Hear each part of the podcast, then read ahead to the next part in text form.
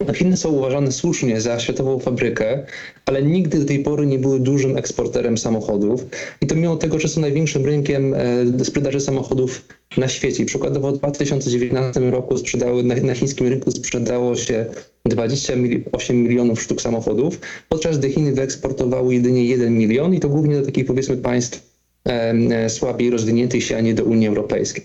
Jednakże to powoli zaczyna się zmi- zmieniać, ponieważ Chiny e, po pierwsze stały się zagłębiem, światowym zagłębiem produkcji baterii litowo-jonowych, które stanowią oczywiście podstawę całego rynku e, motoryzacyjnego, jeżeli chodzi o, o samochody e, elektryczne. Jest to oczywiście też państwo, które przechodzi gruntowną transformację energetyczną. To oczywiście są e, różne zdania na ten temat. E, Fakt faktem jednak jest taki, że że ta transformacja zachodzi i, i tym samym powoli samochody e, o klasycznym napędzie będą wypierane przez samochody o tym nowym napędzie, w tym e, elektryki. No i tutaj e, każda licząca się firma na świecie, biorąc pod uwagę to, że mamy miliard 400 milionów konsumentów, że mamy zagłębie produkcji baterii, stara się być obecnych w Chinach.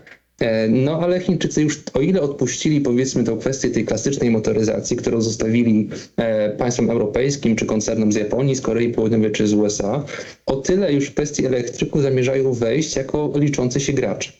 E, I rozumie to także Tesla, która w, w Szanghaju zbudowała fabrykę wartą potencjalnie ponad 2 miliardy dolarów i w, w, w te- w tej fabryce budowanych jest między innymi są modele numer 3 tak zwane, które są dystrybuowane na, e, na całym świecie, w tym także w Unii e, Europejskiej. Teraz pytanie, czy, czy te chińskie elektryki z fabryki Tesla są w stanie e, zawojować rynek europejski? Niekoniecznie, ponieważ w Berlinie powstaje analogiczna fabryka, która ma zacząć funkcjonować do 2022 roku, przynajmniej według zapowiedzi e, Elona Muska.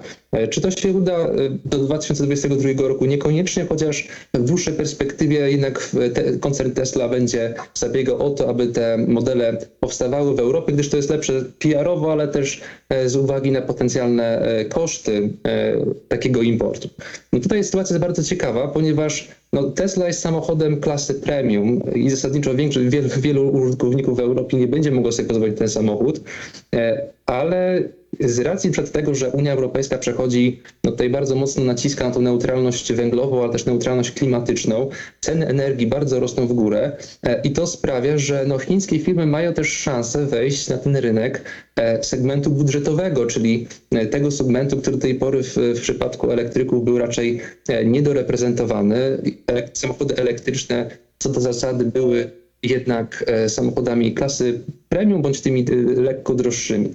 No i tutaj te, te takie mm, przewagi komparatywne, czyli niższe koszty, dostęp do tego zagłębia produkcji baterii, e, też doświadczenie na rynku, bo też nie zapominajmy, no, że chińskie koncerny, które zbudują sobie mocną pozycję na rynku chińskim, no, będą miały tutaj mocno też szansę ekspansji na pozostałych rynkach światowych.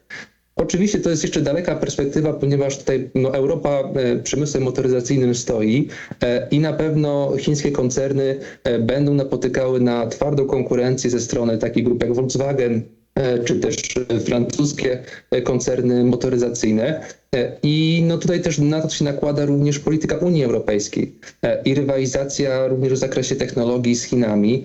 Wydaje mi się, że, że, że Komisja Europejska oraz rządy poszczególnych państw będą naciskały na to, żeby jednak Europejczycy kupowali e, krajowych producentów, a, a niekoniecznie e, hodowali sobie konkurencję zamorską, która jest w stanie e, usunąć czy wyeliminować ich z rynku. Więc tutaj e, jeszcze droga daleka, chociaż warto mieć na uwadze, pon- ponieważ Chiny na pewno, e, chińskie firmy na pewno biorą pod uwagę możliwości ekspansji e, na rynku Unii Europejskiej, a są niewątpliwie tutaj w, w czele stawki, jeżeli chodzi o, o rozwój tych technologii.